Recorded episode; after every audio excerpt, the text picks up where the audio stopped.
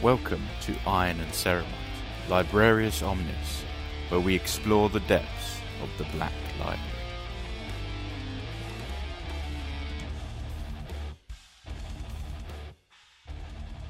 Hello, everyone. Welcome along again to Iron and Ceramite, um, and this is episode two of Librarius Omnis, and we're going to be talking, um, continuing our series of the, the Horus Heresy, particularly Book Two, False Gods. And as per last time, um, I'm joined by John. Do you want to say hello, Hello. John? Hello. Sorry, I jumped over you there. No, no, no worries at all. And um, I think from last time where we, we talked about Horus Rising, and it's it's really the introduction to um, the, the setting, the heresy, some of the key uh, protagonists.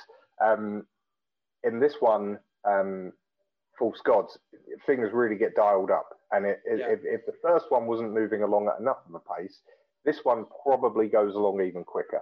Now, as I said last time, I, I have taken the joy of uh, listening to it via the audio book, which comes Yeah. along with, with, with a nice handy thing in that someone pronounces all the names for me. Um, But um, the other the other side of it is that it, it, it you know it, it, it's it is a slightly longer um, book, but actually you wouldn't notice it because of the way that it barrels through at, at, at the pace it does. Um, and I think where I hadn't read it in a couple of weeks and I started looking back over what, what actually happens and some of the summaries, I realized just how much gets crammed into this book and how quickly it develops. Yeah. I mean, I read this in uh, June or the start of July. So the last few nights after work, I thought, oh, I'll skim through it, make some notes. I mean, I think I've done eight pages of notes because just so much happens. Uh, Yeah. it, do, it doesn't stop. And the, the plot development here, I mean, the first, like you said, the first one was hard hard to like keep up and, and squeeze into like an hour and 10 minutes. Um, I mean, I think I've done double the notes for this just for the amount of Yeah. events that take place. Um, and it introduces a few more main characters and jumps to a few more, or it, ta- it takes more of an in depth look at some of the less main characters from before as well. And they really Yep. get more roles here. Um, and just, yeah, I mean, we'll get into it, but just it really does set up for the next book and obviously Yeah. what we know is to come.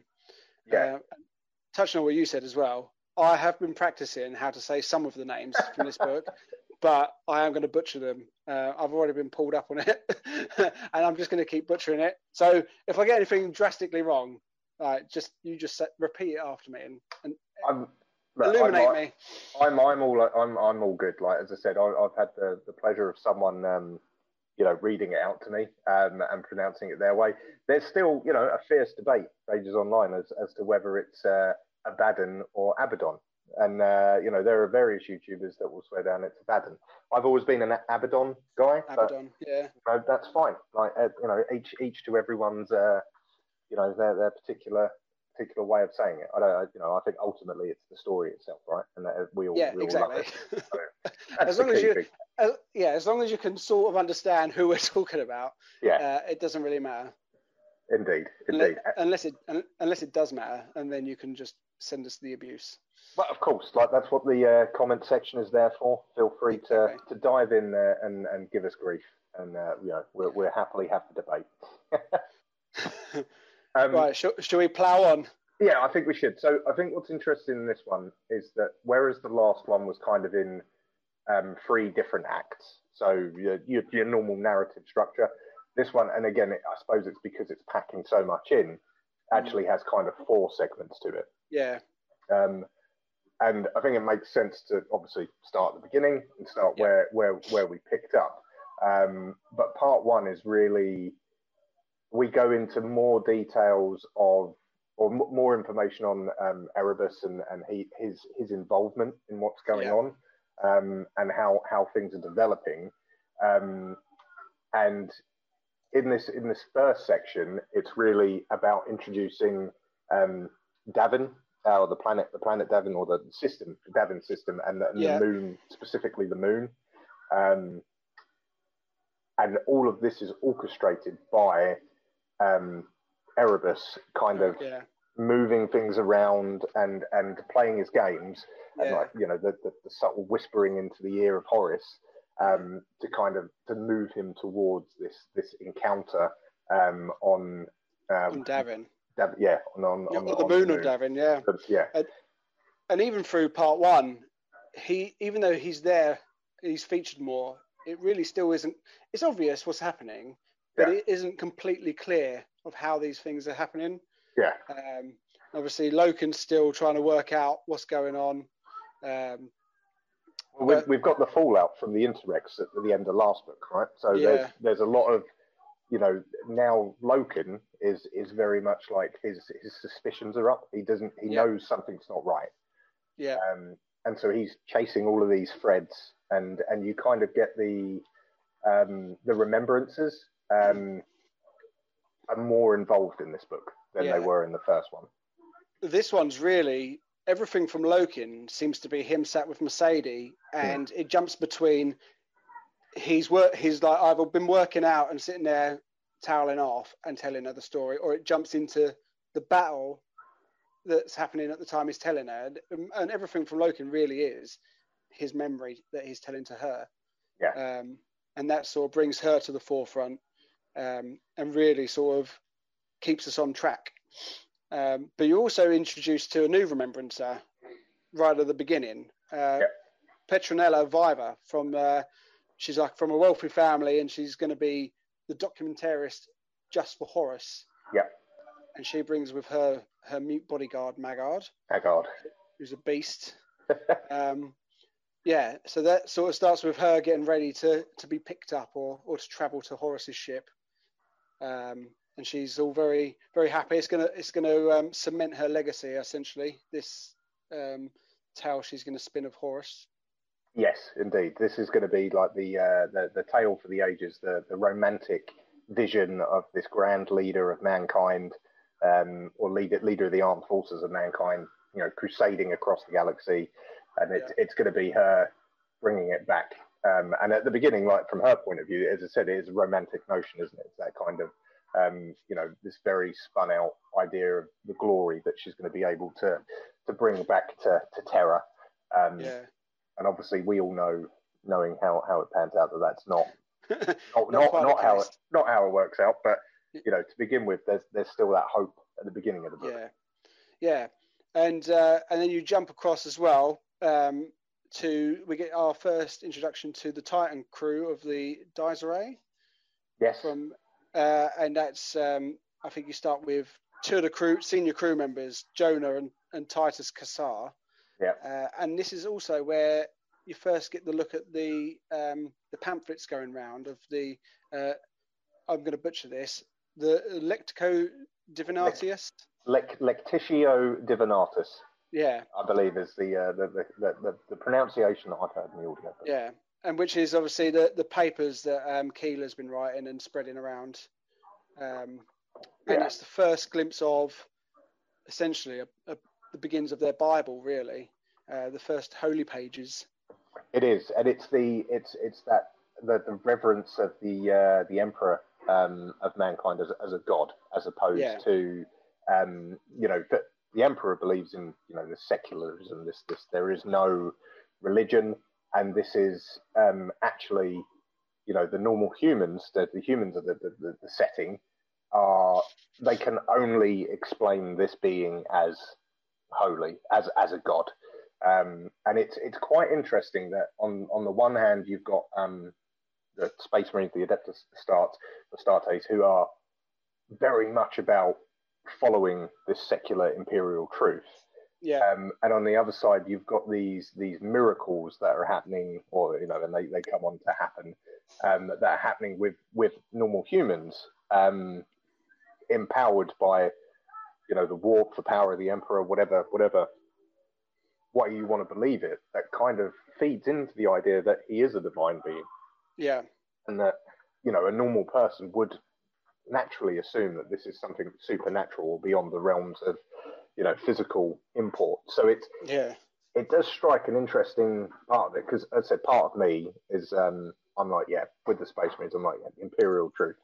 There's no, you know, the Emperor is not religious, but then you read some of the bits that happen, and you go, like, yeah, if I was, if I was like on the ground, if I was, um, you know, Sindermann, if I was one of these guys, I'd be like questioning a lot of my yeah, my belief and my faith because actually it's like everything that's put in front of him is like a, a demonstration of, of, of this divine entity. Yeah.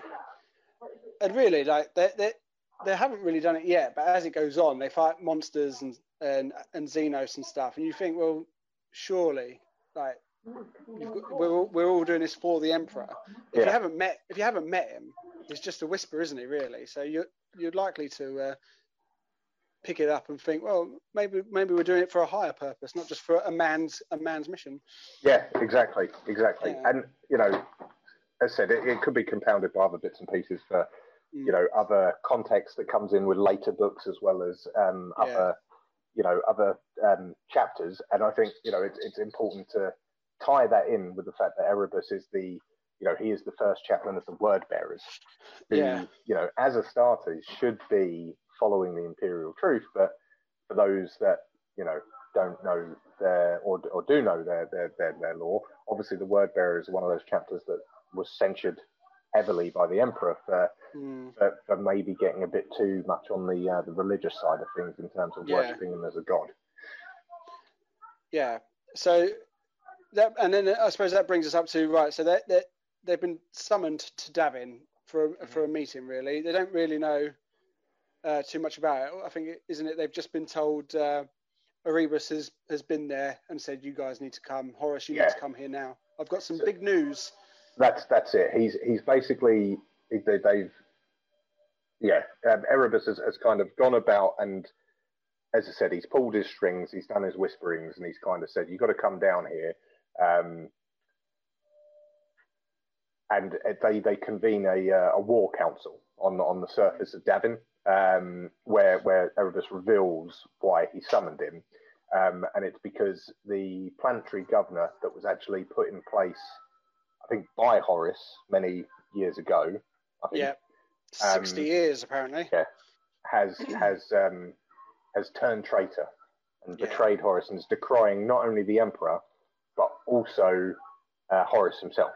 Yeah, Um, and obviously, Erebus is calculating this. He knows that this is going to enrage uh, someone that is as proud as Horus, and also knowing that you know if this was um, you know a place that had been brought to compliance by one of the other Primarchs, maybe it wouldn't be enough for Horus to go. But the Yeah. fact that it's one of Horus's compliant worlds that has fallen out of compliance, Horus is like, I'm the War Master. I'm the one that can't make any mistakes. It feeds back Exactly. into that element.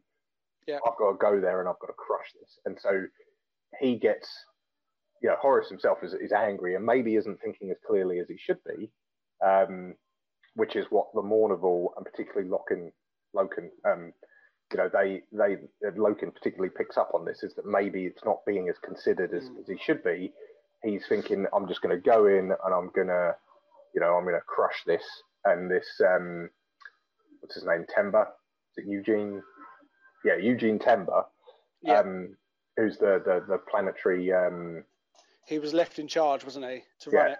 yeah, Yeah, he's, he's, it, it turns out that he's fled to the, Davinite moon.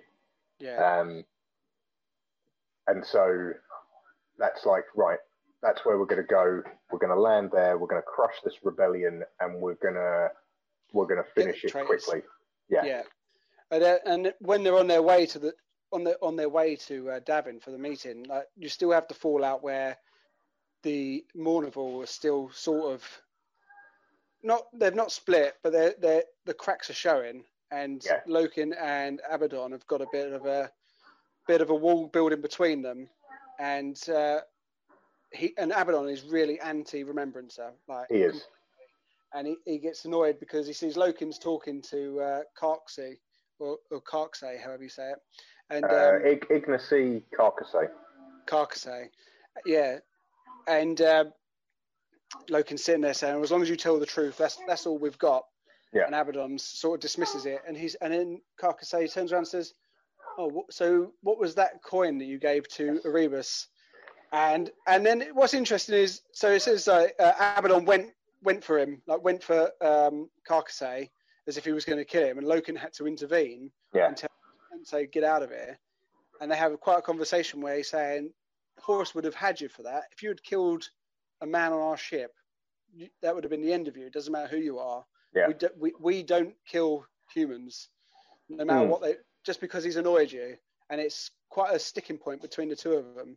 Well, that, that's also a really important moment as well for a bit later on. So it's exactly. it's everyone listening, take a t- pin that in your head and remember it for when we get to get to a point later on because it is important, like foreshadowing that comes a bit later. Yeah. Uh, and again, more jumping back and forward because then you get another the, another line where it's or another uh, chapter where it says uh, that Loken did seek out Erebus mm. um, before he left for Davin and and said about the things that he'd seen and and asked him questions about the warp and and and Erebus said no it's nothing. It's just stories. Don't worry about it. And Loken just didn't believe a word he said. And that was sort of their only interaction but it sort of builds the seeds of Loken knows that something's not right, and he doesn't know why people are lying to him, but yeah. he knows that Erebus is the key. he's just, obviously he he's a shady can't dude. See what's going to happen. Yeah, he is a shady dude. He's a shady dude. Mm. Um, so, as I said, it, it, it, a couple of bits that are really important there. As you said, is is it that there's there's Abaddon who is uh, now defending Erebus, um, and clearly, you yeah. know, that key, that coin, is is is part of it. And we know from the last one that one of the symbols of the warrior lodges is a coin that's passed back and forward. We know that from um, uh, the, the, the the guy that got possessed. Um, I can't remember the yeah. name of the, the marine now, but um, we know that the coin's are very important part of this warrior warrior lodge, and um, Loken knows this, and so he knows that um, Erebus has probably been brought into a warrior lodge within yeah. his chapter. Um, and again, as you said, it splits the Mournival and it puts almost two figureheads in place as Abaddon and um, Loken. And, and within that, you have Aximand or Little Horus, who is very close to um, Abaddon. And then on the other side, you've got Torgaddon, who, although yeah. part of these warrior lodges as well, has always been much more um, on not on the side of, but seems to have more in common and more time for, for Loken. So the more splitting into these these factions, it's not it's not there yet, but no. it's it's. Uh, I think it helps because Torgaddon's um, personality, he he just isn't as serious. So he's not looking down the lens of we're we're just doing what we got to do. He's he's much more relaxed. Yeah. Um, and I think it helps him sort of in the in things to come, develop that bond with Loken because he, he he's willing to look two directions and, and weigh it yeah. up. Absolutely. Um, and I think the last the last thing that happens before they get to Davin for the meeting is Loken makes Car- Karkasy swear an oath of moment. Yeah. Uh, and say you are going to tell the truth. You're going to record the truth, and that's all we've got. It's the, it's all you can do, and that really sets it up for later on.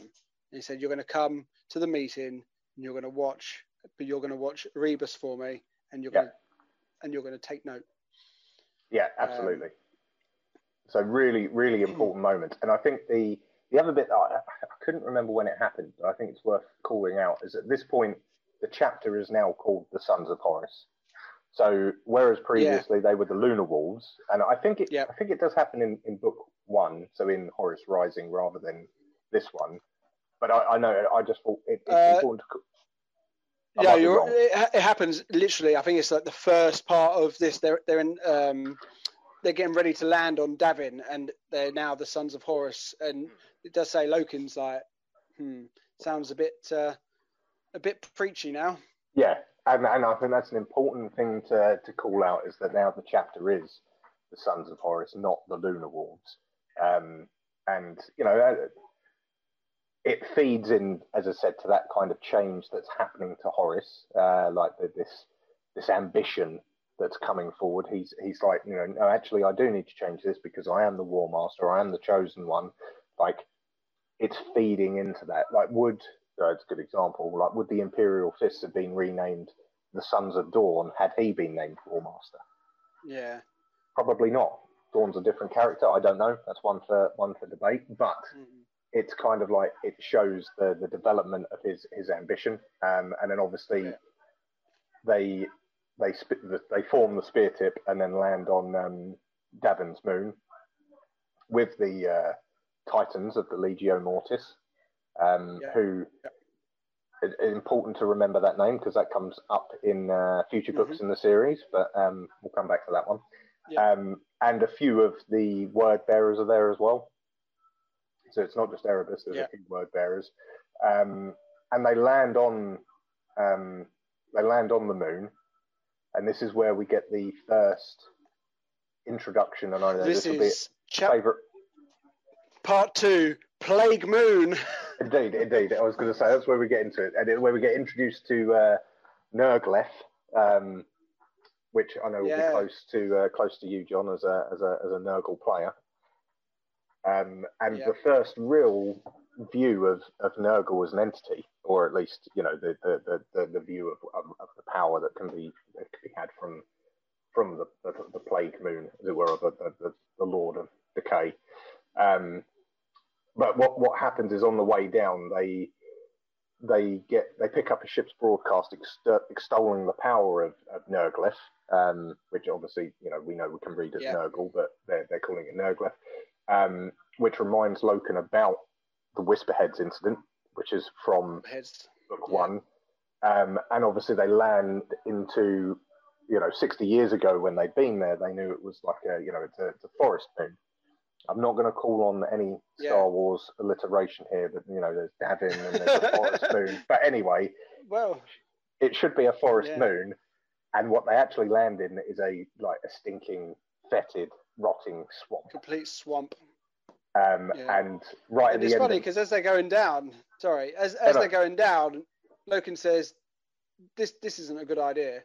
Mm. Like we've been here before, we've done this." And Horus goes, "Quiet, keep going.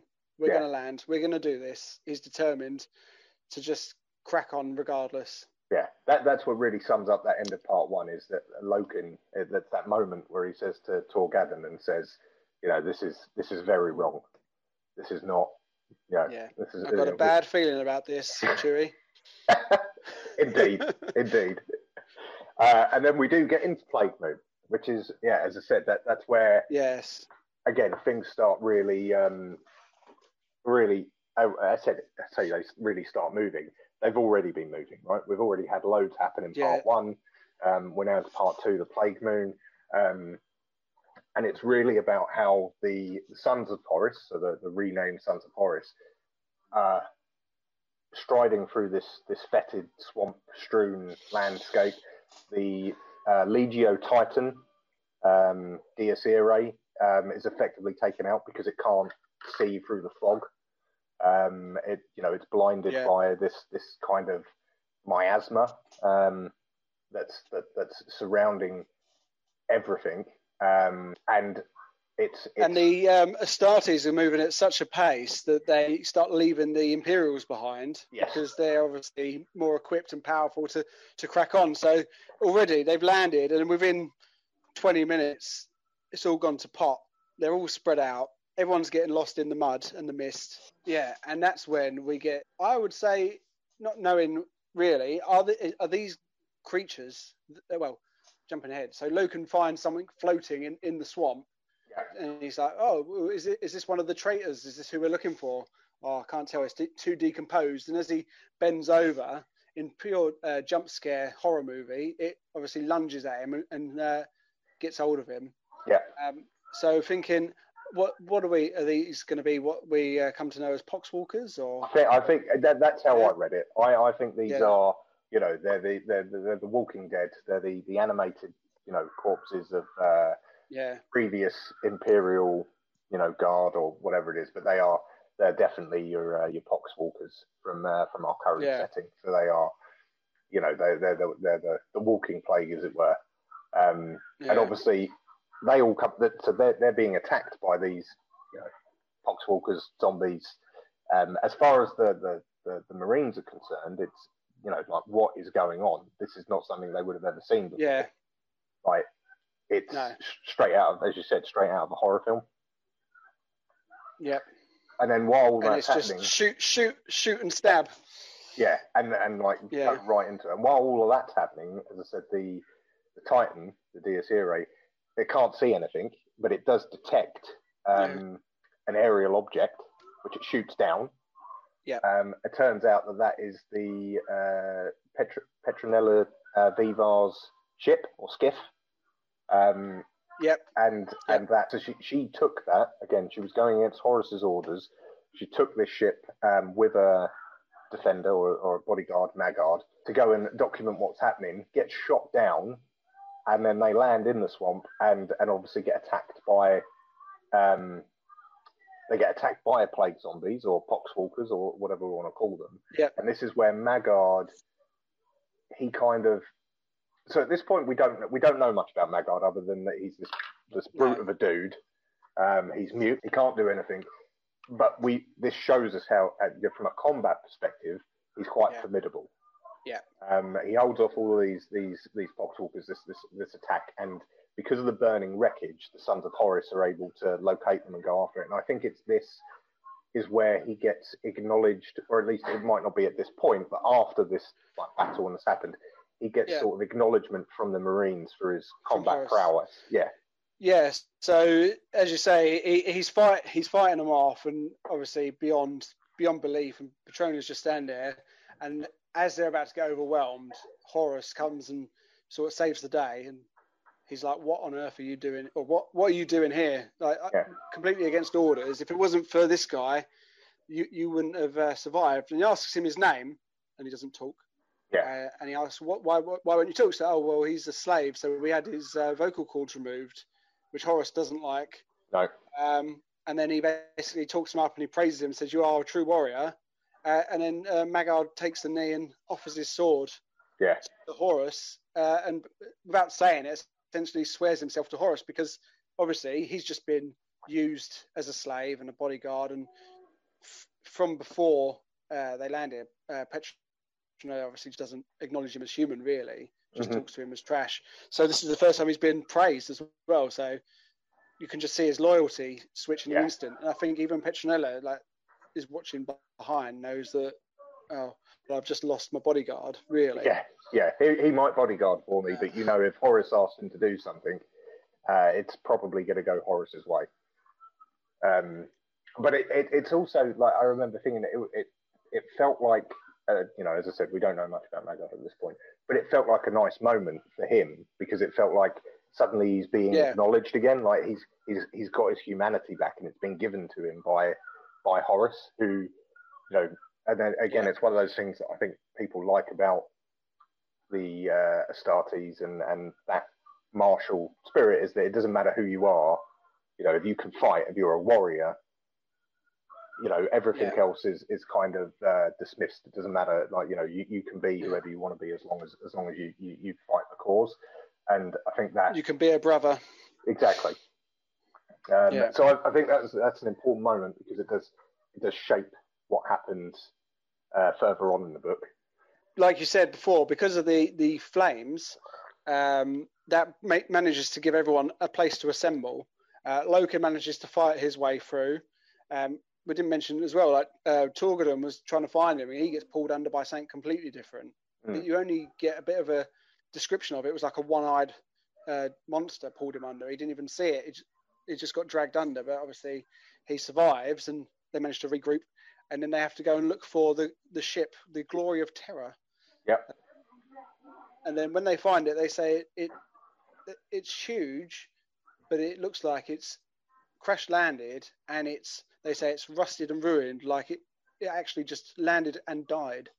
Yeah. Um, so how the ship's sort of taken on sort of a, a nurgly feel and has corrupted just by landing and obviously being um, under the influence of whatever's going on on the moon. So everything's dead, even even this ship. Um, it's not even uh, a natural material is rotting away. That's it, and it really it sets the scene here for um, for like a very very important sort of narrative section where they the, the sons of Horus, you know, they're, they're going to go into the ship. They're going to, you know, Yeah. this is this is where Eugene Temba is is hiding out. This is where we're going to crush this insurrection. Um, and like again, Loken is is like objects. He's like, no, like, Yeah. are we sure about this? Should we be doing this? And Horus is, no, let's just get this done. And Yeah. like leaves, I think it's Torgaddon and Loken out the front to defend like Yeah. the entrance to the ship, and then charges in headlong um, with with with a few of his um, squads. Yeah, I'm just cheating. He takes in um, Verulam Moy, Yeah, um, captain of the 19th Company, or the Or, and he's got his uh, good friend the Either, who stays out as well. yeah, Um, but interesting, before they go in, go, go, going back to um, just how Erebus um, really is the key here. yeah, He, he's the one who says, right, we need to go in and sort this out. And Loken says, no, we don't. And then they sort of square up. And even the Mournival, the whole of all four of them back Loken up. Hmm. Uh, and then Horus goes, nope, we're going to go in. yeah. And, and then again, the bonds of the Mournival just break because, well, Horus has told us to do it. So we're going to do it. Yeah, and there's there's this as I said, it, it puts him in, you know, it's that continued whispering. Um, you know, he's uh, Ere- Erebus is, is doing his, his Game of Thrones Littlefinger moments, and he's he's Exactly. whispering in ears, and he's uh, he's, Yeah. he's making things happen. And once they once they get into the ship, um, I think I think if I remember correctly, something happens. It shifts, and so the squads get separated. Yeah, they all get separated. They lose comms, and then more of the the I suppose poxwalkers start attacking them again. Yeah, Um, and because everything shifts, people are getting flung left, right, and centre. People are getting killed. And it says Horus got speared by some twisted metal, and then he. This is the first time he sees these plague monsters, and I like it because it said in the book, fear was alien to him, and he didn't know what it was. But he did have a moment where he started to doubt his decision and think Yeah. that he should have listened to the others. But being Horus, they crack on, crack on anyway. Yeah, and and he fights his way through loads of them. And and what I suppose what we don't really have much of is that we're following Horus at this point, as you said, uh, at that point of his fear, and he's fighting his way to, you know, the bridge where he believes um, Temba's going to be found, um, and obviously the squads are all are all separated, so we don't really know. No, I mean we hear snippets, but we don't know much about what's happening elsewhere until Yeah, we get Horus gets his way to the bridge and he sees Temba, but he Yeah. sees a vision of Temba that is entirely different to what he remembered when he left him, you know, Yeah. to, to govern the planet years ago. Um, like he's, you know, distended, bloated, like rotten version of of Temba, which I, I really enjoyed, like the description of it and just seeing how the uh, the corruption had, uh, had kind of twisted this form. Um, Yeah. And I think, if I remember correctly, I think you brought him up earlier. Moy um, had made it to the to the bridge beforehand. yeah, yeah. Unlucky for him because uh, he's dead. Spoilers. Yeah, and he and he's not just dead. He, he, he's like been brutally just. I think it was his his next step. He's he's just absolutely just pouring blood. Like um, Temba's just killed him. So he doesn't say how, but he's just finds the, the body of Moy is just there next to next to Temba, and he's just absolutely been brutalized. So he's obviously gone in to do the hero thing and try and take this beast down, but um, didn't have much luck. Uh, and that sort of breaks Horus's heart a little bit more because he's like, well, this this Temba was a, essentially a friend Yeah. who's now corrupted and is just demon spawn. Not that he would say that just yet. Yeah, he doesn't know it yet. Yeah. Um, they they get into it, don't they? At this point, Horus is like, right, let's, I've got to take him down. yeah. They they get into it, and I think what I particularly liked about this this fight was, um, you know, Horus is looking at Temba as like this distended mass, bloated, weighted kind of um, vision, and you think, you know, a Primarch is is is going to have no worries dodging around this guy and just cutting him down. And actually, when he gets into the fight, the movement, the speed, the, the combat prowess of, of Temba is, is totally different to what it was when Temba was in his prime, Yeah. but also, you know, totally different to what Horus is expecting, which which catches him really flat footed. Yeah. Because obviously the last time we saw him, he was just a man. Yeah. So he would have had no problem. And then now this thing is almost going toe to toe with him. Well, Yeah. it does go toe to toe with him. Um, but then he um, finally manages to land a, fa- a near fatal blow on Temba. But at the same time, Temba stabs uh, Horus straight in the shoulder with his weapon. Yeah. Um, and then as that happens, Horus feels extreme agony, but then sees something change in Temba and sees sort of essentially the evil leave his eyes, or Yeah. change come over him.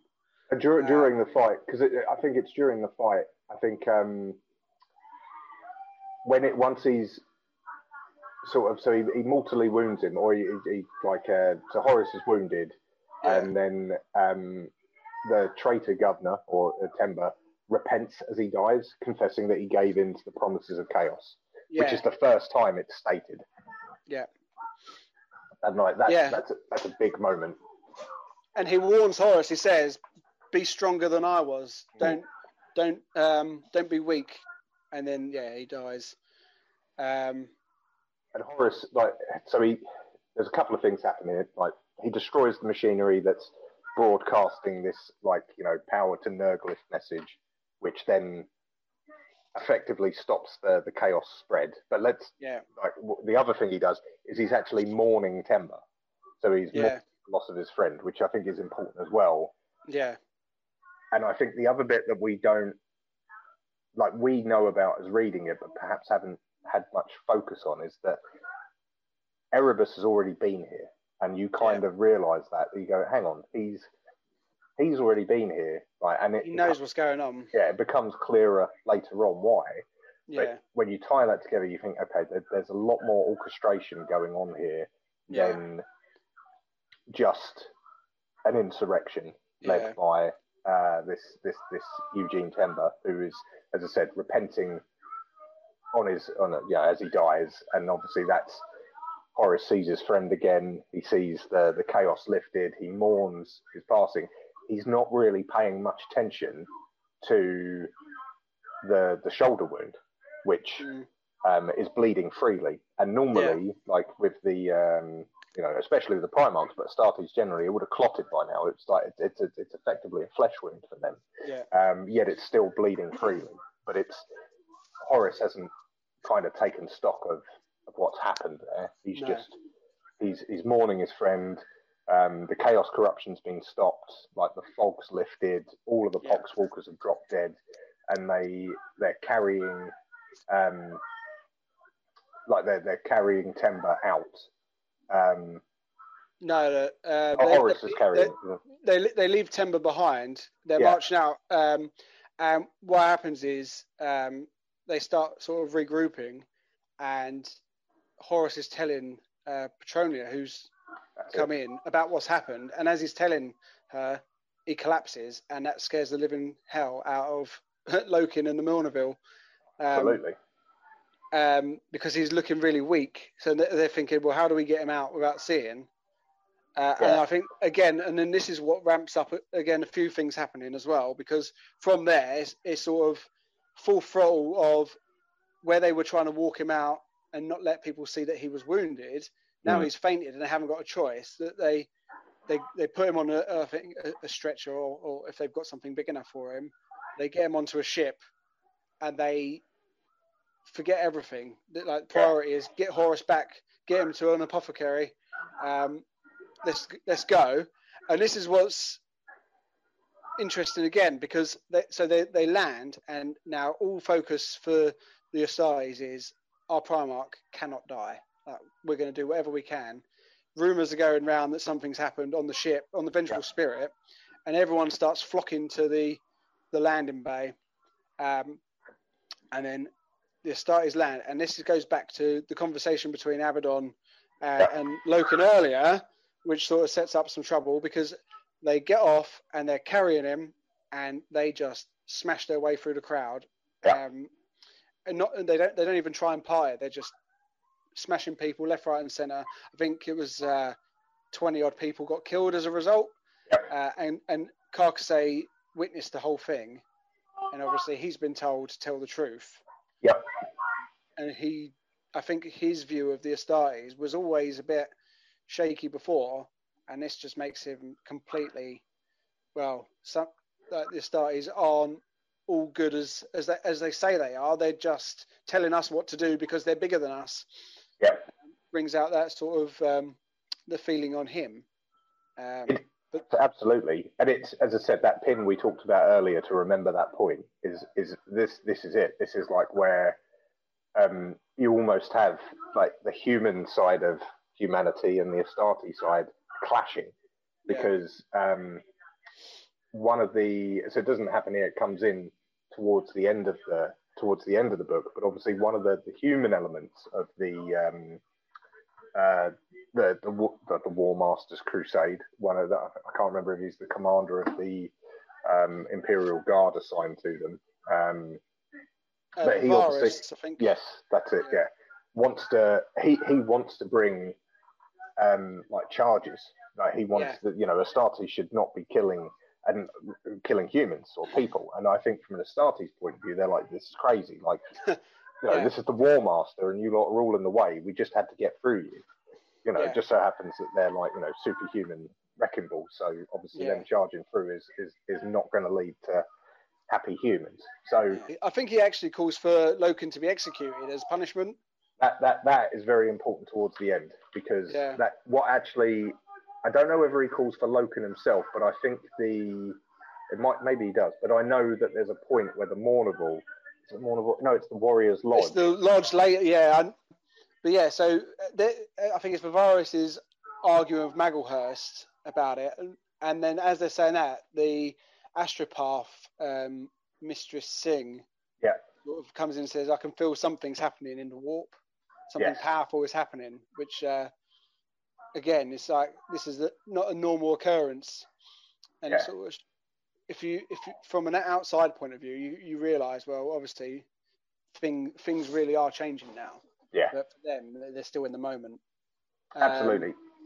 and then, so the apothecary is working on Horus and says, "I don't know how to save him. You need to find what did this. Um, you need to find what caused this injury." So Loken and uh, Torgaddon go back to Davin to find the weapon, um, and they take. Uh, I've already forgotten his name. Ty- Tybalt take- Marr. Tybalt Marr. Marr, yeah, they take the ether with them um, to go and find the weapon. And while they're doing that, Horus is laying on his essentially on his deathbed and Yeah. he spills his heart out to uh, Petronella Yeah. um, and tells him all his hopes and dreams and what should have been and what he wanted. Um, and then elsewhere on the ship, it's mentioned that groups of uh, soldiers and crewmen are all meeting in small secret groups and, and starting to pray for Horus's recovery, and they're praying to the Emperor for Yeah. the Emperor to save him. So I think it was one of the one of the points that they sort of or made note of is that after the uh, the Mournival had like bashed their way through uh, the civilians, those that were kind of like lying dazed and confused and wounded in the uh, in the hangar or, or the um, embarkation embarkation lounge or whatever they call Yeah, it, um, they're being given out the uh, Lectitio Div- Div- Divinatus that's being given Yeah. out um, while that's happening, and so that's another uh, mention of it. I think it's Euphrates Keeler's doing it. So it's again, it's it's feeding into that entire circular loop that there's there's there's faith happening, like it's Yeah. happening despite the secular um, imperial truth that's trying to be spread. But in in in the face of you know the uncertain, the unknown, humanity goes back to to needing this this figurehead, which the emperor doesn't want, but it is whether he likes it or not. Um, and as I said, there was a lot, like I said, we went through because obviously Torgaddon and Loken do go back to the um, what's it called, the Glory of Terra, um, to find or to try and find uh, what had happened, and obviously Marr's there because he wants to see where Moy died. yeah, Um, but while that's happening, the Warrior Lodge is is convening behind them. Now, Torgaddon would normally be part of that lodge, but Yeah. it, it's all convening without him, and obviously without Loken, because he's not part of that lodge.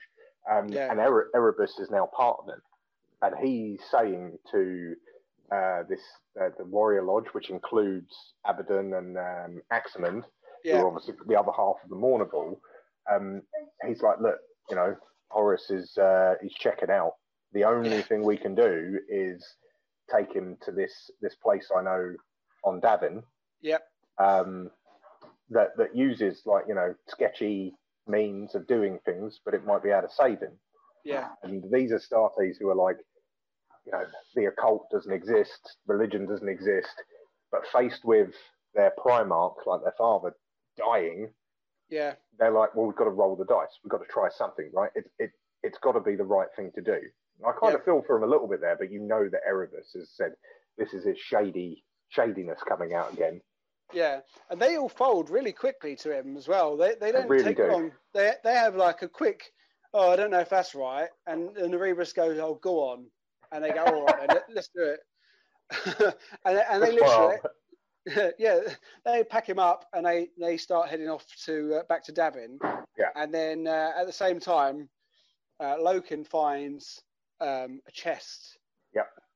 and sort of despite himself, he opens he opens it up and thinks, "Well, a weapon's supposed to go in here."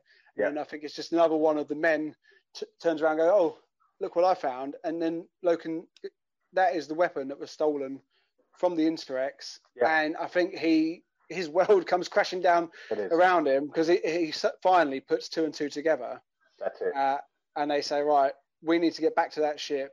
And, and sort this out. We need to go and find Erebus. And as they're doing that, they see um, lights in the sky heading from the Vengeful Spirit to Davin. And Yeah. uh, yeah, I, I think that makes them hurry quite quickly to try and catch up. It does. It, it's like it, it's a real like charge towards a, well a, a cliffhanger, as it were, because you've got the Warrior Lodge have made a decision, and they're they're thinking that's the right decision. Obviously, it didn't take much for them to get there, and at the same time, you've got um, Loken um, like discovering that actually uh, the the weapon that's wounded Horus is the Anathame, the Anathame that's stolen from the Interex uh, in, the, in the end of the last book.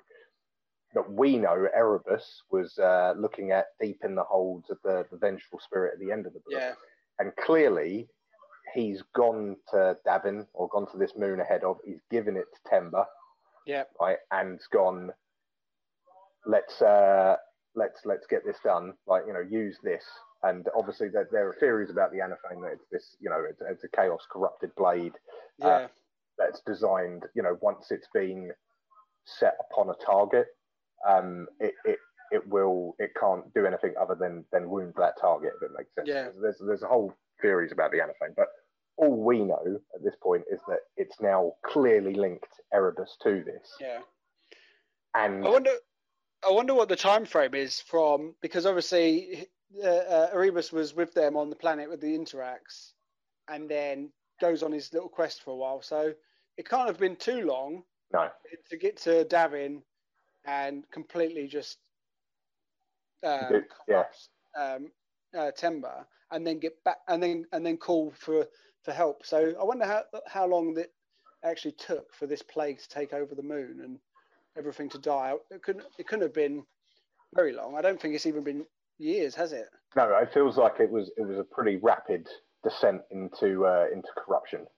Yeah, Um, and I think the the thing the, the the bit that I think is quite interesting is that it's because you as the reader you know both of these things are happening at the same time and you're like oh Yeah. god if only they'd waited a little bit and Loken could get there and stop you know this serpent lodge occult mysticism that Erebus is Yeah. happening on and he doesn't arrive in time uh, he finds like they they return to the landing ship they head to Davin they arrive at the temple yeah, um, to find that the Warrior Lodge, so not the Mournival, the Warrior Lodge, yeah, have interned Horus behind the doors that can only open from within. Yeah. And obviously, he has a bit of an argument with the rest of the Mournival, and they split bang down the middle. Um, Abaddon and Aximand on one side, and, and Loken and Torgaddon on the other. Um, with Loken, you know, going on to again, like he did at the end of the first part, in the, the end of the second part of the book, he, he goes on to say, you know, this is bad news. We're going to regret this. yeah. Um, yeah, as they're arguing, um, like Loken and Torgon, Torgaddon go to leave, and Abaddon says, "Well, if you leave, you're breaking the oath of the Mournival." Uh, and as they're arguing, um, I think it's Daxman points out that there's a reflection of a crescent moon in in the water nearby, and he says, "Well, this is like the night you were sworn in. I think it's a good omen." Yeah. And Loken says, "No, I don't think so." And that must be where officially the the Mournival's dead. Yeah, Um, it, all, all that joy from book one, uh, and just sort of the, the emotions of um, brotherhood. I think, yeah, that that is completely ruined there. I think that's probably where Loken just thinks, well, it's it's gone, it's dead. Things will never be the same again. yeah, Um, and then that brings us on to part three, the House of the False Gods. indeed. Yeah, indeed. And uh, we've like we've um, I think we've been going for about forty-five minutes now uh, for everyone watching along, and we're only halfway through, so you can see how much is packed into this book, and and like again, you feel like you've already been on a bit of a roller coaster. Doesn't stop, doesn't let up, it keeps going. like, We're going back. We're going back up now, back to Yeah. the top. and Um, yeah, like there's a lot of stuff that happens in the in the house of the false god I, I did i did like this section quite a lot because of you spend a lot more time with horus um and he's not you know he's not he's he's now being so you know to summarize it he's now being put into his position of corruption so he's not corrupted yet um what we learn is that this is this has been obviously this has been orchestrated by Erebus to get Yeah. him into this position to almost get him in front of the chaos gods or, or whoever you know however you want to call it to have them whisper in his ear but Yeah. Erebus also knows that he's going to need to you know maybe need to help guide Horus in this you know bizarre subconscious state um, it's quite nice actually because up until this point you're like Erebus has been this this dude that is, has been orchestrating things and you think I hope someone you know does something to him and the lodge priestess um, does something unexpected um, Yeah. I think it was unexpected to him I mean it doesn't Uh, yeah. He he, alert, it doesn't he says him, it a bit but- later. yeah, he's not happy about it. no But it's because they're when they're when they're there, they feel they can feel a presence, and Hmm. they realise that Magnus, um, for wherever he is, has figured out what's happening. Because obviously he's using uh, spells and magic against the Emperor as well. Yeah. But he's doing it at this time. He's saying that Hor- Horus is about to be corrupted, and he says, "Well, I'm going to intervene." Yeah. And she says, "Well, Rebus, you need to do something. Uh, you need to go in and help." Uh, and and stop Magnus getting to him. And as Yeah. he's talking, she turns around and just cuts his throat, um, which kills him essentially, um, but allows him to enter into Horus's uh, dream world.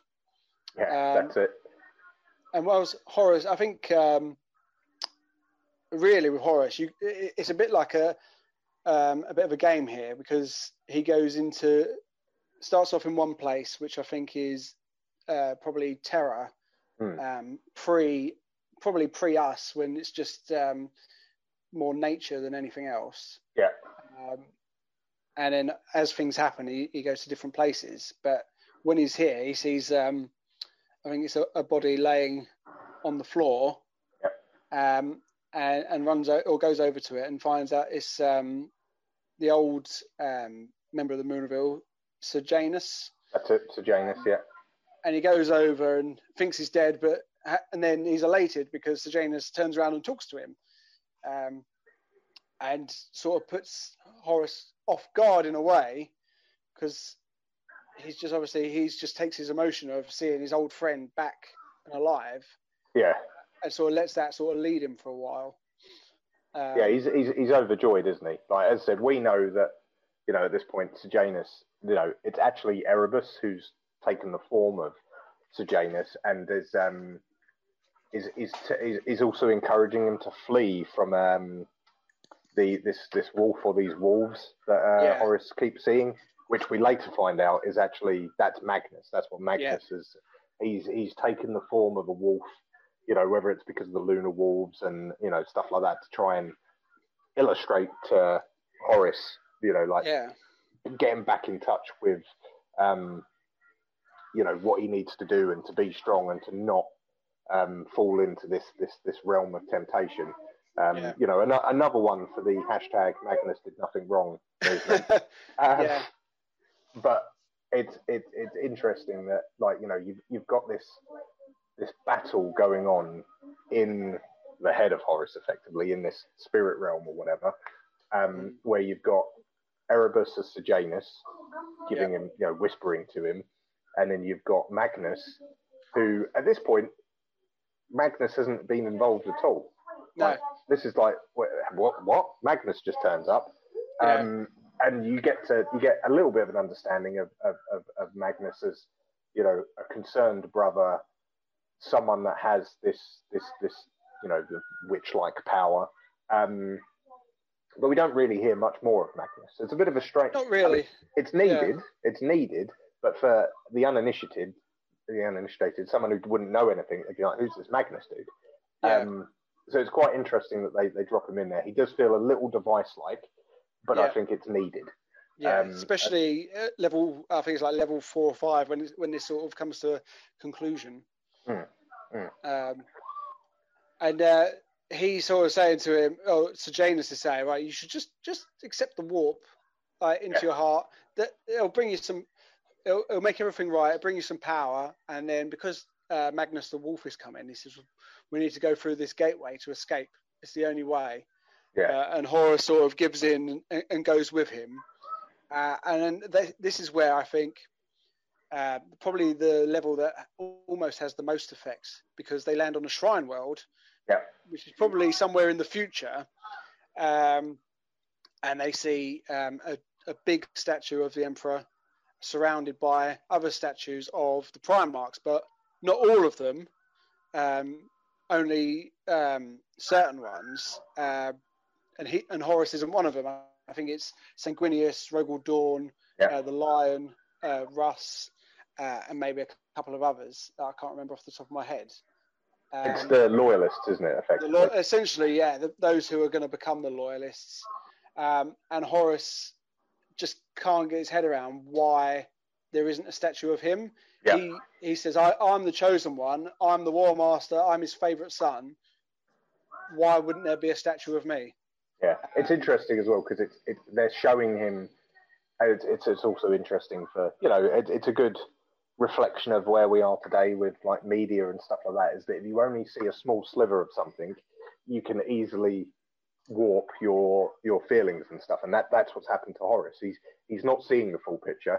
He doesn't know how how things have got to this stage.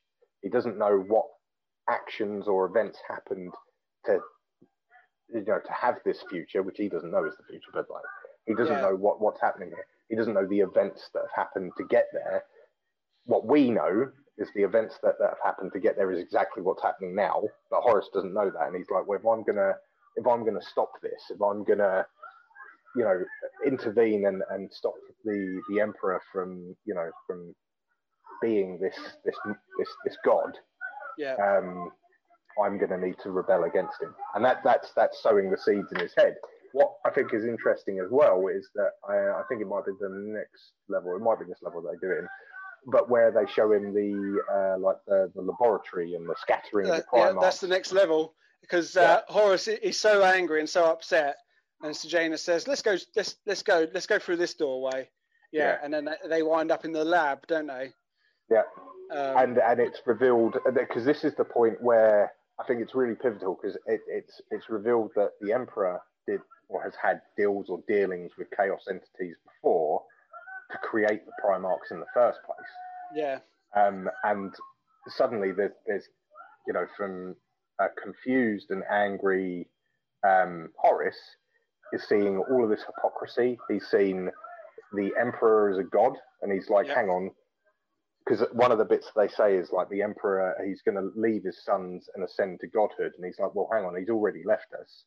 So obviously he's now trying to be a god, which goes against the secular creed, the imperial truth that we're out here slinging.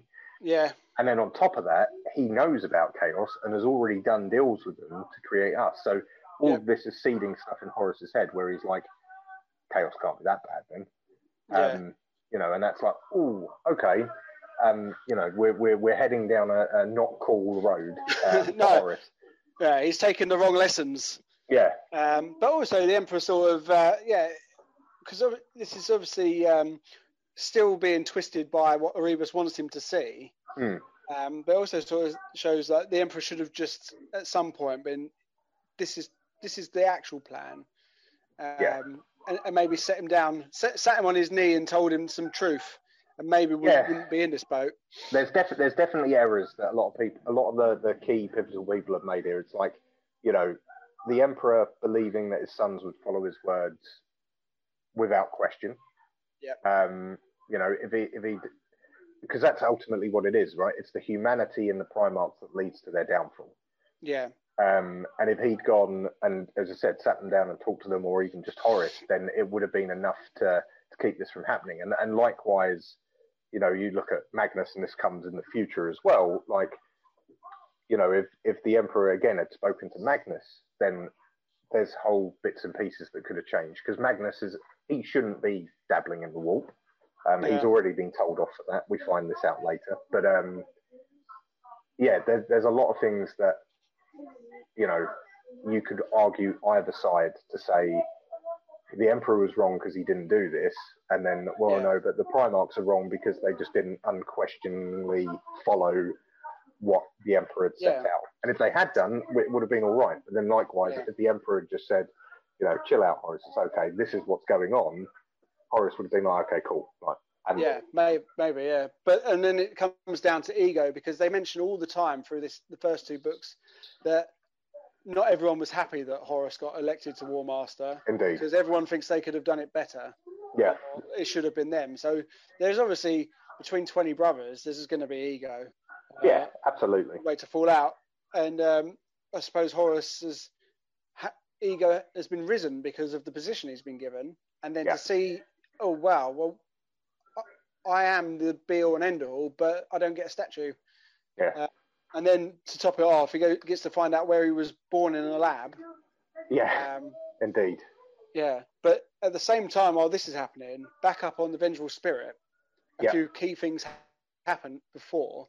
Um, so Loken gives the apothecary the Anathame, to, and he says, "You study this and look after it. Um, figure out what we can do with it." Yeah. Then he goes to Sindermann, and they do a bit of research about the um, the Serpent Serpent Lodge. Lodge, yeah. Um, and they try, and he gives him some books to start reading. And I'm going to go back down and, and, and sort things out. But you stay here and do that revision. They're talking about um, Samus and Satan, uh, Mhm. and they put the links to chaos. So obviously they, they use the old mythology and the new mythology and tie things together. yeah, And then on the last part, before we go back to Horus, um, Karkasy meets Petronella, and they exchange a few stories and, and papers and things. And he tells her what he's seen, and she tells him what Horus has said, um, which sort of ties their fates together. I think. yeah, Uh, but yeah, then and that's just sort of a lot of jumping around happens here because now things are all moving quickly yeah, uh, in sync with each other. Because we jump back down to Horus, uh, as you say, who's in this lab lab, um, and then um, some custodians arrive and tell him to get out, and he has to s- sort of fight those. Um, and and I think he kills a few of them. Uh, Yeah. and then whoever, like the, the captain of the custodians, is the last one standing, and then the emperor walks in, yeah, which completely um, uh, blows Horus's mind, I think.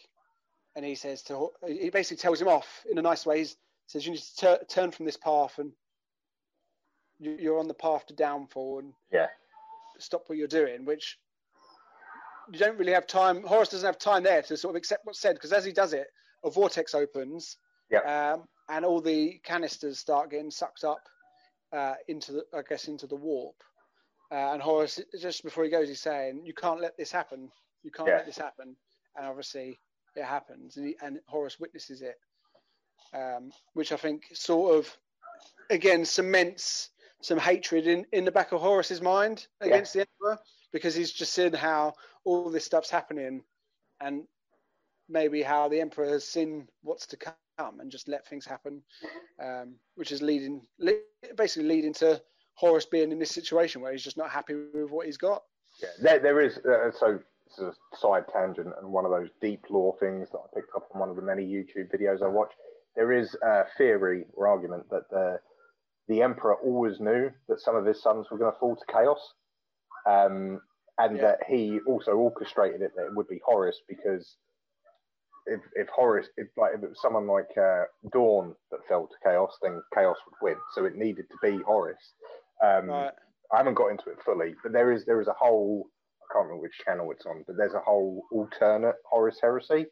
okay. It's, it's, it's one where Dorn has made the um, uh, the War Master um, up up front rather than the the Regent or the the, the not the Regent of Terra, but the, the Praetorian of uh, Terra after Horus. Um, and it's it's like this whole version where Sanguinius falls as well, and um, it's it's it's an alternate timeline of what would happen if a different um, if different Primarchs fell to chaos. Yeah, um, so it's really interesting. I'll, I'll see if I can find the link. That that's an aside.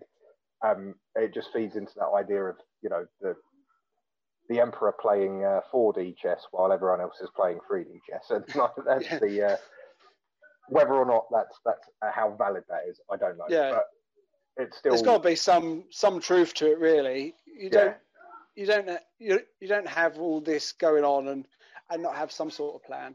Yeah, but, um, absolutely.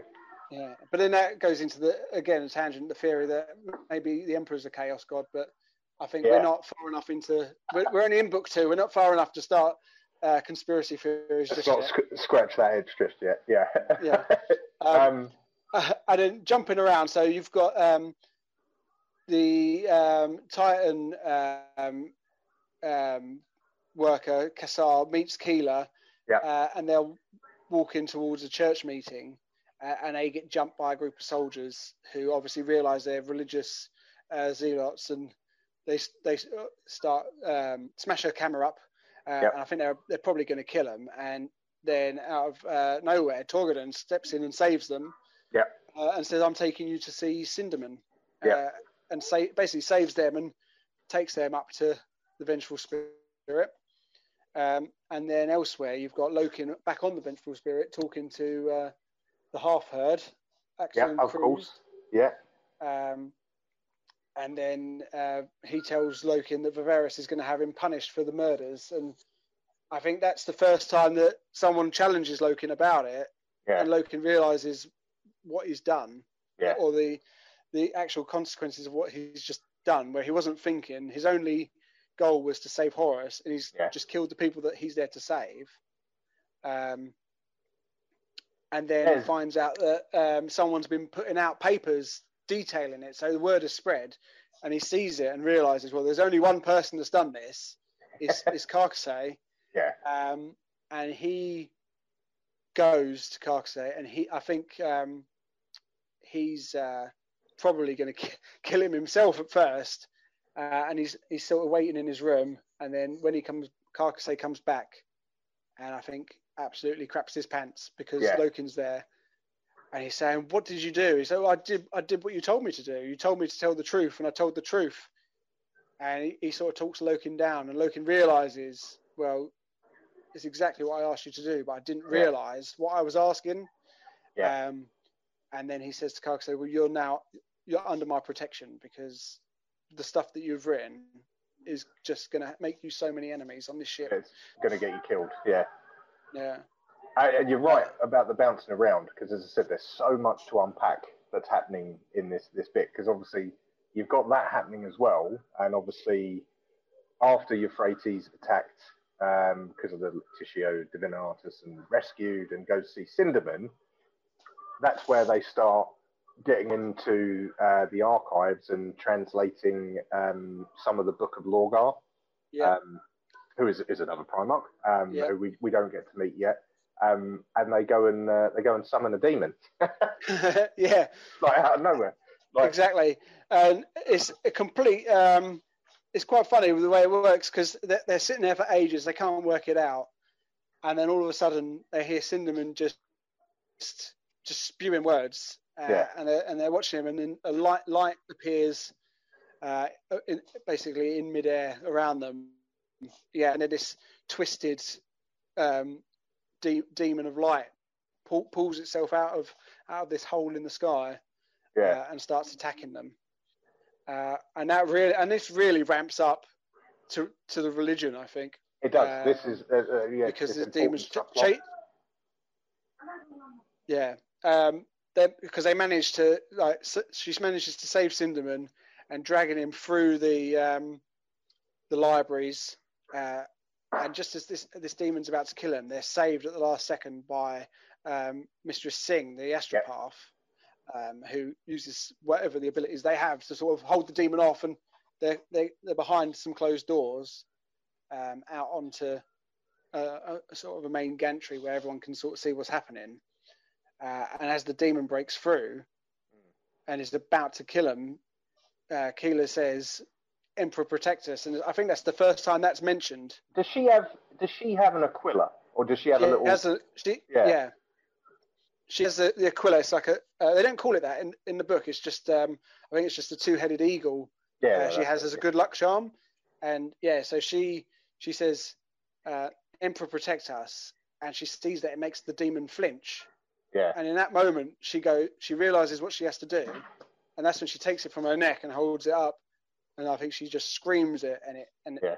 Emperor protect us, and it just kills the demon. And It's as that happens, she passes out, and yeah. there's She- so many wi- witnesses to it as well. So this, this comes a bit further, but she becomes known as a saint, right? Like in the ship, and the people that have seen it, and Yeah. this mir- miracle of, um, you know, this this human woman being able to defeat this chaos entity, Yeah, um, all through the power of holding up the two-headed eagle and and Yep. shouting or extolling the emperor's name to to channel the energy. And at this point, uh, you know, those that are in the secular side of Warhammer might be looking at it and going, "Well, no, clearly she's uh, she's she's just like um, a psyker, and she was just channeling the warp, and and that's all that is." Um, Yeah. And then the other side of it is like, no, no, no, that's that's the emperor's divine power being channeled. So the emperor's seeing this, and he's channeling his power through Euphrates and, and the symbol Yeah. of his realm. And you're like, that's tough. I- if you're if you're a normal human again, you're looking at it and you're going, well, you know, yeah, the emperor protects, right? So Yeah, I hadn't actually um, thought, gone down the thought of uh, her being a psyker, but that sort of makes some sense. That I mean, it- occurred to me. as I said, it, it could it could be, but like you don't you don't know. Like that that's that's the I think part of the beauty of it is you go, is it divine power? I think I think it is. Like I think it is, but at the same time, you could you could say, she's just a psyker. She doesn't know she's a psyker, and this has just unlocked her power. It just so happens that she's done it via the, the you know the, the the sigil of the emperor and um, by calling his name. You know that's yeah, it's it's an interesting one. Not, I said, we've got so much to bounce around on that. That's Yeah. one to, to, to mull over. mull over. Yeah, maybe on the podcast we'll bring that up. yeah, indeed. Um, and then jumping again, we go finally back to Horus on the Yes. the last level, where he's on his home planet, and I'm not going to try and butcher it. Um, well, I'm going to try. It's Cthonia. Oh, yeah, yeah, yeah, yeah. No, you nailed it. That's it. Hey, there we go. Um, and that's when the wolf reveals itself as Magnus. Yeah. Um, and then Horus discovers that um, Sejanus is actually Erebus in disguise. Yep. He is just as angry with Magnus and Erebus at the same time. Yeah, Uh, and he says, I don't know how stupid you think I was. I knew that you was not Sejanus the whole time. Um, and I think it's, he, he accepts what he's seen. yeah, And Magnus says to him, It's not the future, it's a future. You still have a choice. yeah, Mr. Magnus, you shut up. I will make my own decisions. And Erebus is saying, But it's the path that's going to save you. Mm. And he's just still angry with Erebus for lying to or trying to deceive him. So he's got, uh, Um, yeah, E- Erebus is lied to, and he's got Magnus, who he's not, he doesn't trust, because by Magnus appearing there, he's breaking the uh, edict of uh, Nicaea, um, where like they were said, you know, we won't use any psychic powers anymore, and so him, so he's mistrustful of both of them, and he's like, well, I've seen this, I'm gonna, I'm gonna make up my own mind. Um, Yeah. and yeah, well, we know we know which way it goes. And he says, Yeah, he says, I've made my choice, and then we find out L- Loken's back outside with the with the rest of the captains, uh, and we find out it's been nine days that Horus has been in there, and then it says the gate opens, and they see Horus come out, and everyone's screaming Lupercal, Lupercal, and sort of a happy ending if it was a book of three parts, because that's where that ends, um, and then we sort of jump massively. So this is the, the shorter section, but it's the it's the end, and it's really telling now. Part uh, four is, is, is it's a short part of the book, but it's it's where you see Horus, like he's he's now gone from this ambitious person that maybe is a bit lost. Yeah, he's got a goal, um, and he's got something in mind, and he starts, you know, his chess. He, he starts playing chess himself and going right. I yeah. need to take out this and this and this, and he starts being really Machiavellian in, in his approach. Yeah. And um, it's interesting because you've got that that really, you know, that the high spirit of seeing their leader come out and and alive and well and healed of his wounds, unaware that he's mm. you know he's now in bed with the chaos gods and uh, yeah is is is like going to lead chaos undivided across the uh, the yeah. Imperium. Um, but yeah, we, as you said, we we move jump into part four. Yeah, Crusades. Crusades End. end yeah, very telling. yeah, and it, we sort of find that again. This is Loken telling Mersadie the events of what led to the war. Yeah, because uh, I think it's after because here we jump into a battle and, and behind, um, he's saying it's well, it's been it's been ten months we've been fighting this war, and she said, but isn't this what and he, he's sad, but she's saying, "Isn't this what you want? Isn't this what you're bred for?" He said, "Yeah, but this is a war we shouldn't be fighting." Yeah, this is um, against the uh, technocracy, isn't it? Yes, it is. I'm glad yeah. you said it. um, yeah, um, and it's a really weird sort of um, start because you find out that they're um, the people they're fighting. They're they're an old race of humans that are obviously from the age of strife of uh, yep. found their way out to um, whatever planet they're on and have their own version of our technology because they say they've got they're really astounded because they've got Astartes armor on. Yeah. They say they're in power armor, but they're a shorter version of them. Um, they're, they're, but they're warriors. They're essentially this planet's version of Astartes, yeah. uh, called the Brotherhood, um, and they're almost identical. And it all starts with a bit of a shock because um, they land on the planet to go to um, what do you call it? The emissary meeting. Yeah, the ambassador. They've got an ambassadorial party, haven't they? And they're like, yeah, yeah off we go. That's it. And you got uh, Regulus from the Mechanicums with them. Mm-hmm. Yeah. Uh, and they're talking to the leader of uh, of the planet. Uh, and it, and they're asking, well, how, how, did you manage to make armor similar to ours? And they discover that they've got um, STCs. Yes. I'll let you explain STCs. The, the standard template construct, uh, which was, um, I think, in the age of technology, I go back before the age of strife, it was like um, basically it, it's kind of like your your your kit that you would take with you that this, this AI or this this advanced computer has got all of man's knowledge and is able to build standard constructs from from these templates, and you could go onto any planet and be like, right, um, we're on this planet, build us something that's going to be able to harvest the, the materials, and it would build something off of the standard template, so it wouldn't be far removed from something you might get on Earth, um, but it would be suited for that particular environment. Yeah. Um, and so they've got these STCs. Now, the STCs, um, they've been lost during the age of strife.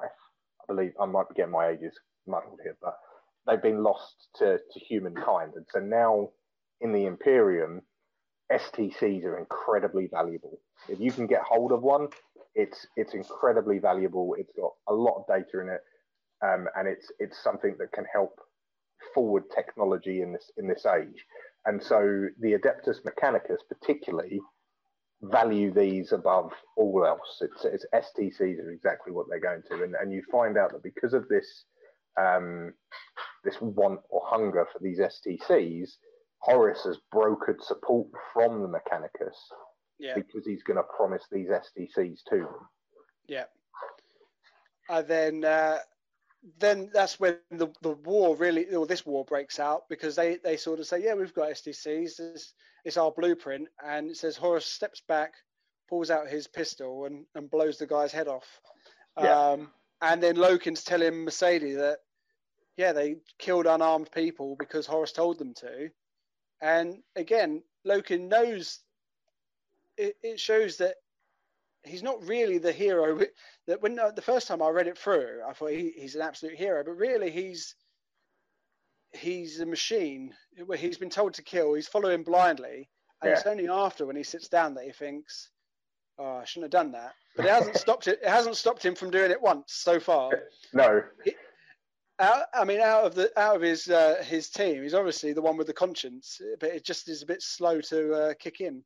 Yeah, yeah, that's it and it, it it's weird because like he does it under the so Horus slaughters the the ambassadorial party under the pretext of was it an assassination attempt, and just says right we're you know he he doesn't care he knows they've got STC yeah. he'll get the Mechanicus if he if he or the Mechanicum if he can get the STC so he's like we just have to roll over these guys.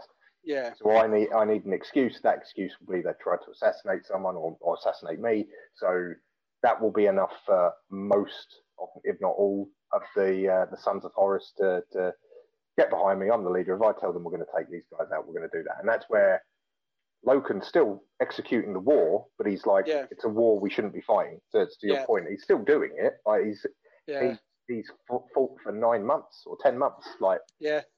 And they're not Xenos. They're they're almost exactly the same. It, it, he he feels like it's the first sort of envision of Astartes killing Astartes because they're so similar. Um, That's it and then obviously, so all this is going on, and um, I don't know where Loken is at the time, but Torgon gets uh, summoned to a lodge meeting. He does, and everyone's there pretty much except for Loken, mm-hmm. uh, and they say, "Well, Varvaras wants revenge for." Um, the, the, murders that happened when we brought Horus back from da- the moon of Davin. Yeah, uh, and we're gonna and we're gonna we're gonna give him Loken. Um, and then this actually, so going from where um, Loken not being quite the hero we think it is, I think mm. really Torgaddon might actually be hero number one because they say, right, well, we're, we're gonna we're gonna give Loken up for execution. We need to kill um, uh, we need to kill the commander of the army, and we need yeah. to kill the remembrances that are spreading rumors about us. And um, Torgaddon, again, similar to Loken in the first book, has gone armed and he puts a knife up to Erebus's throat as if he's going to kill him, but he's, he's talked down by by the others and realizes really he's not quite going to do it. You but he just turns around and says, "Yeah," but rather than joining them, he says, "Well, I'm not having that." And they say, "Well, you're either with us or against us." And he just says, "I'm against you," and leaves. Yeah. Uh, and takes and he takes his side, um, which I think he although Loken's been trying to be diplomatic about it, Torgaddon, he's just like, I'm not having it. Uh, yeah. I'm, I'm not. I'm not betraying my brother. Uh, I'm not playing your twisted games and forget yeah. forget it. Like my um, honor is more valuable than on your on your winning side or whatever. That's it. If you're going to give me the um, a 50-50 choice, I'll give you a, a 50-50 answer. There's no exactly. there's no grey to it. No, uh, and then again, jumping again. So you got Horus is in his command post, and we've got um, Kharn, Captain Kharn of um, the World Eaters. Yeah. Um, and it, and Horus is saying you need to get down to the planet until Angron to hurry up. It's been ten months, and you still haven't sieged this um, this last uh, fortress. That's where the STCs are. Get down there and tell him to hurry up. Um, and then that's where, again, he turns around, yeah, and promises the STCs to Regulus. And Regulus says, the power of the, every, everybody I have control of is pledged to you, and I will muster as much support as I can mm-hmm. on Mars, and everything I can have is yours for these STCs." Yeah. Um, yeah.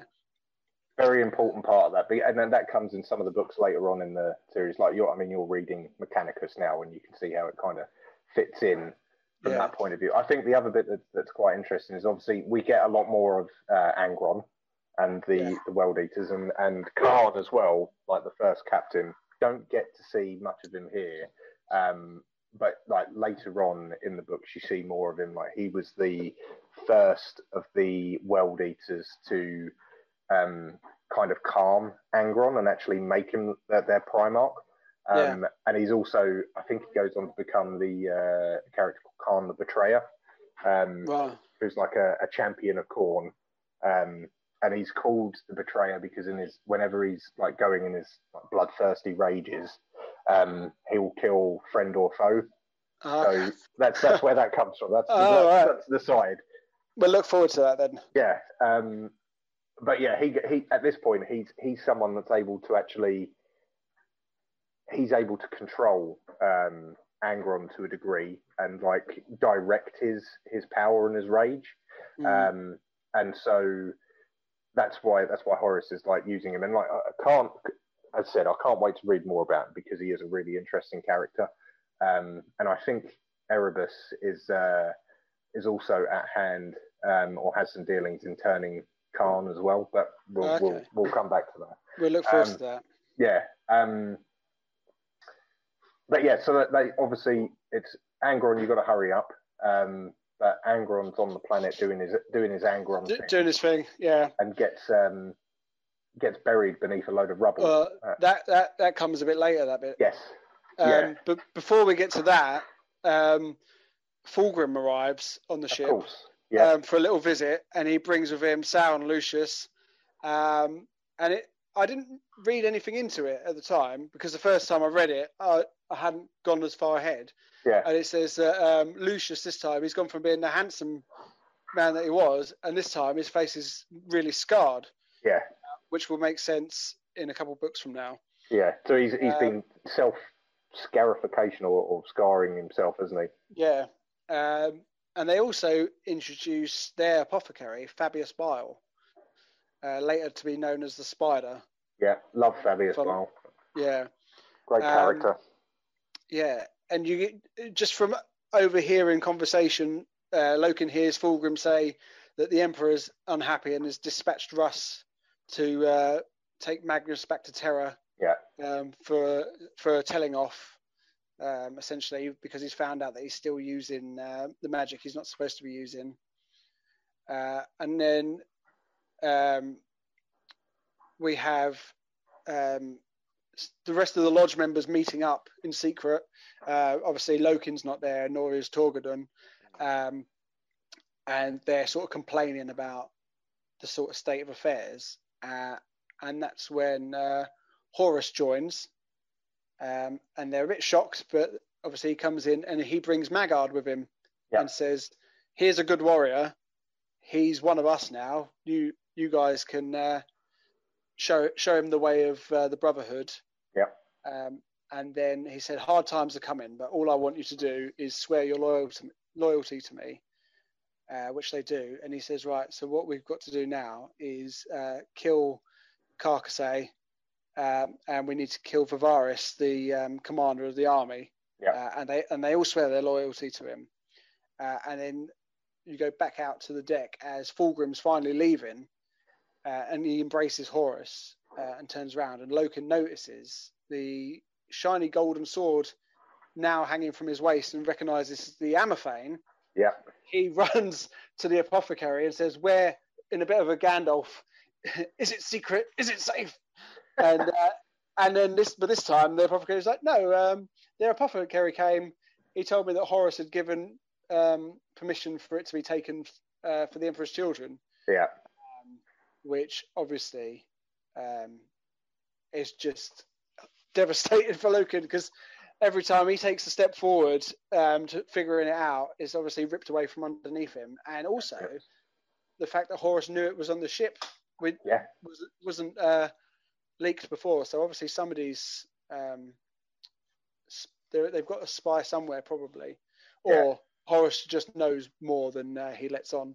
I, it could be it could be a little bit of both, right? And then there could be this could also be you know um, Erebus at play as well, and, and all sorts of bits and pieces that happen. Some somebody's seen it, yeah, uh, and obviously there was more men um, when Loken did recover it. There were obviously more than just the three of them on that planet. There was a whole couple of squads, so somebody is obviously a lodge member. Yeah. Let's let it let it out. Uh, and this is where we go. This is where we go back to uh, the planet for the final assault. Yeah. Uh, where Angron and the uh, World Eaters are to lead the charge. Mhm. Sons of Horus um, behind them.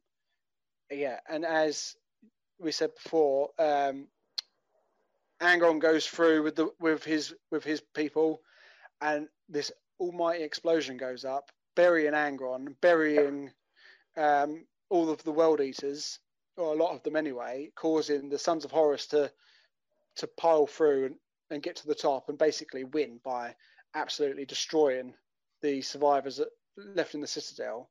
Yeah. And they and, and Loken sort of takes stock and realizes now we're just killing. We've won, but we need to stop killing. And they manage to him and Torgaddon rein it in. Yeah. Bring everything back, um, and everybody calms down and ta takes a minute. Uh, and that's sort of uh, where they say, right now we're going to accept your formal surrender. And uh, Varvaras um, and um, all sorts of people are coming up to accept the surrender of of the Brotherhood. Um, and then obviously all, all hell breaks loose again because as things are nice and peaceful, Yep. um, the the ground starts to shake and Angron pops out of the ground in I would say full berserker mode and just starts laying people out left, right, Yeah. and centre again. Um, Uh, and then as the battle is raging on, uh, Loken turns and sees Varvaras. Um, there's going to be a big hole's just been ripped through him by a bolter shell, and he's laying on the ground That's it. dying. Killed Uh, by an Astarte uh, pistol. Well, and a, a Yeah. bolter shot. Yeah, and then sort of the last this last chapter sort of ties everything together now because and it, in quite quick because you have um, four big or four yeah four quite significant events happen. Um, so they obviously have the the surrender of the planet. Yep. Uh, and that and that ends, and then back on um, the vengeful spirit. Uh, Maggard visits Karkasy in his room and uh, Yep. shoots him in the face, and so that's the end of him. That's passed Uh, off as a suicide as well. So it's uh, you know again it's it's Horus also covering his tracks. Exactly. Uh, and then Horus goes to uh, Petronella and finally sits down with her uh, and reads everything she's written, all of the stories he told her what, on his deathbed, and Yeah. everything that came before and came after. Um, and he says, "Oh, it's a shame that nobody's going to read this." Yeah. And then he snaps her neck. and that's that's that's when you go, okay, he's he's now this is this is this is the Horus. This is traitor Horus. This is This is heresy confirmed. yeah. This is this is he's now like he's not uh, callous isn't the right word, but he's he's single minded and he's like he's not taking any guff on his, on his approach. No, he, he's clearing out any mistake he thinks he's made or any any Mm. leak that's happened. This is time to to clear up. Um, and then we have uh, Keeler in her coma uh, with Mersadie and Sindermann watching Yeah. over her. And like you said before, uh, Titus Cassar turns up and says, "Well, I'm here to see the Saint," Yeah. uh, which starts that which starts that. Um, and that is uh, again, so that's the beginning of religion cemented now. Yeah. Uh, which is, so we've got the t- two big events. We have two big no-nos. We have the heresy is starting, and Horus is I'm betrayed the emperor.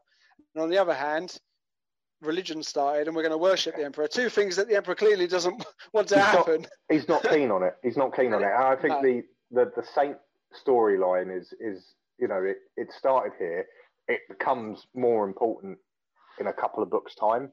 Yeah. um, but is is is a really interesting storyline that, that that plays out a bit over the next couple of books.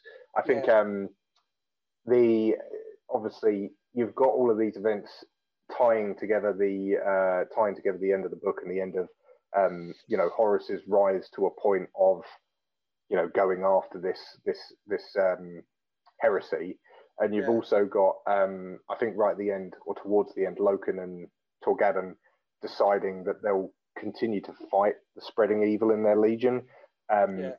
until the end, even though they kind of know at this point that it's probably going to be a losing battle. But Yeah. they're like, you know, we're we're Luna Wolves. Not interest- Forest. yeah, and and, and I, don't, I don't know. I don't think they say it yet, but I think that comes in the uh, the next one. But that that that imagery, that that idea of you know, it's the Legion above all else, and that they're going to fight to try and reverse the, the evil that's spreading through, Yeah. even if they know it's it, it's not necessarily possible. It's a losing battle, which is interesting because on the other hand, Horus starts um, the last bit is on his command deck. He's got Aximand, Abaddon, Erebus, Maloghurst, uh, the princeps of the Titan, and his hand-picked uh, crew. And he tells them that the Emperor's betrayed them, and he's going to lead a rebellion against him. Um, and then he sort, I guess, really cleverly, they here he sort of tells his plan, but actually he's just laying out the next couple of books because he says Yeah, um, that the uh, the Space Wolves are going to get Magnus, but he's told Leman Russ that Magnus uh, is actually whatever Magnus has done, he's just ramped it up and said it's much worse. Yeah. And he said Magnus is not going to survive uh, the Yeah. Space Wolves. don't don't go and bring him back to Terra. Just go and take him out. Just go and kill him. Um, Fulgrim's on his way to get Ferrus Manus to join the cause because Fulgrim's Yeah. already on uh, on side.